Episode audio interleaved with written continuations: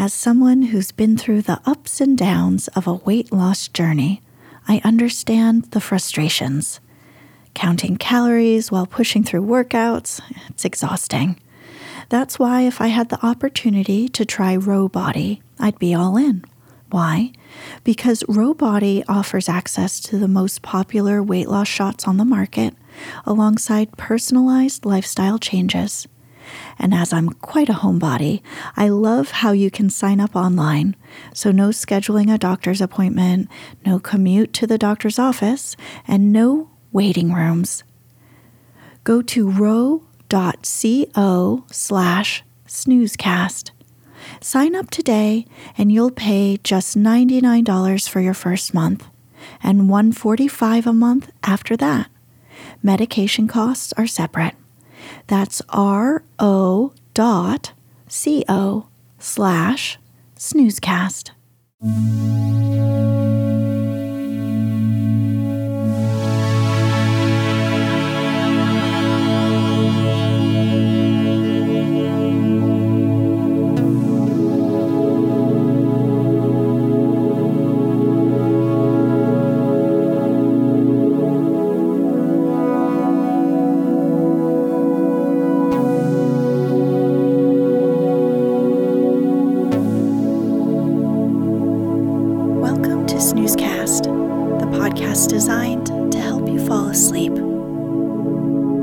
Enjoy our show, please write us a review on the podcast app.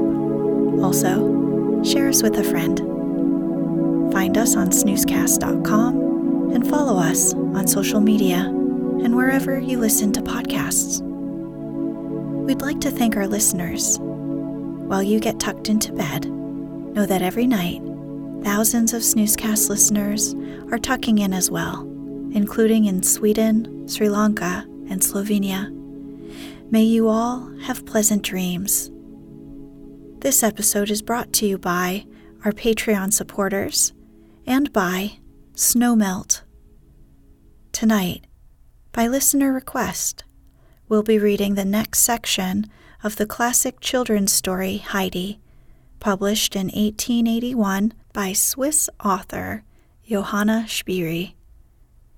It's a novel about the life of a young girl in her grandfather's care in the Swiss Alps. Heidi is one of the best selling books ever written and is among the best known works of Swiss literature. We'll pick up where we left off at the start of chapter 5. In the last episode, it's the middle of the winter on the mountain.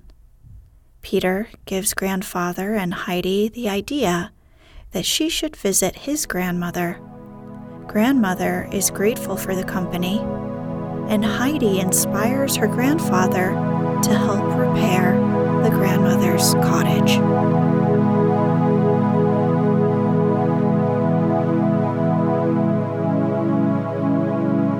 Let's get cozy. Close your eyes. Relax your body into the softness of your bed.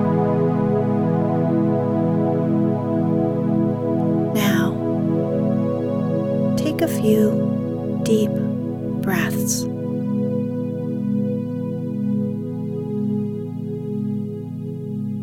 Five. Two visitors. Two winters had nearly passed. Heidi was happy, for the spring was coming again, with a soft, delicious wind that made the fir trees roar. Soon, she'd be able to go up the pasture, where blue and yellow flowers greeted her at every step.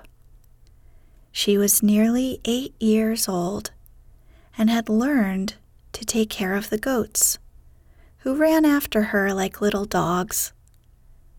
Several times the village teacher had sent word by Peter that the child was wanted in school, but the old man had not paid any attention to the message and had kept her with him as before. It was a beautiful morning in March. The snow had melted on the slopes, and was going fast. Snowdrops were peeping through the ground, which seemed to be getting ready for spring.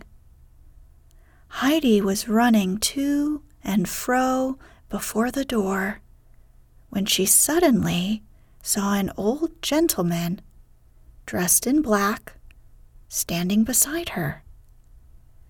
As she appeared frightened, he said kindly, You must not be afraid of me, for I love children. Give me your hand, Heidi, and tell me where your grandfather is. He's inside, making round wooden spoons, the child replied, opening the door while she spoke. It was the old pastor of the village, who had known the grandfather years ago. After entering, he approached the old man, saying, Good morning, neighbor. The old man got up, surprised, and offering a seat to the visitor, said, Good morning, Mr. Parson. Here is a wooden chair, if it is good enough.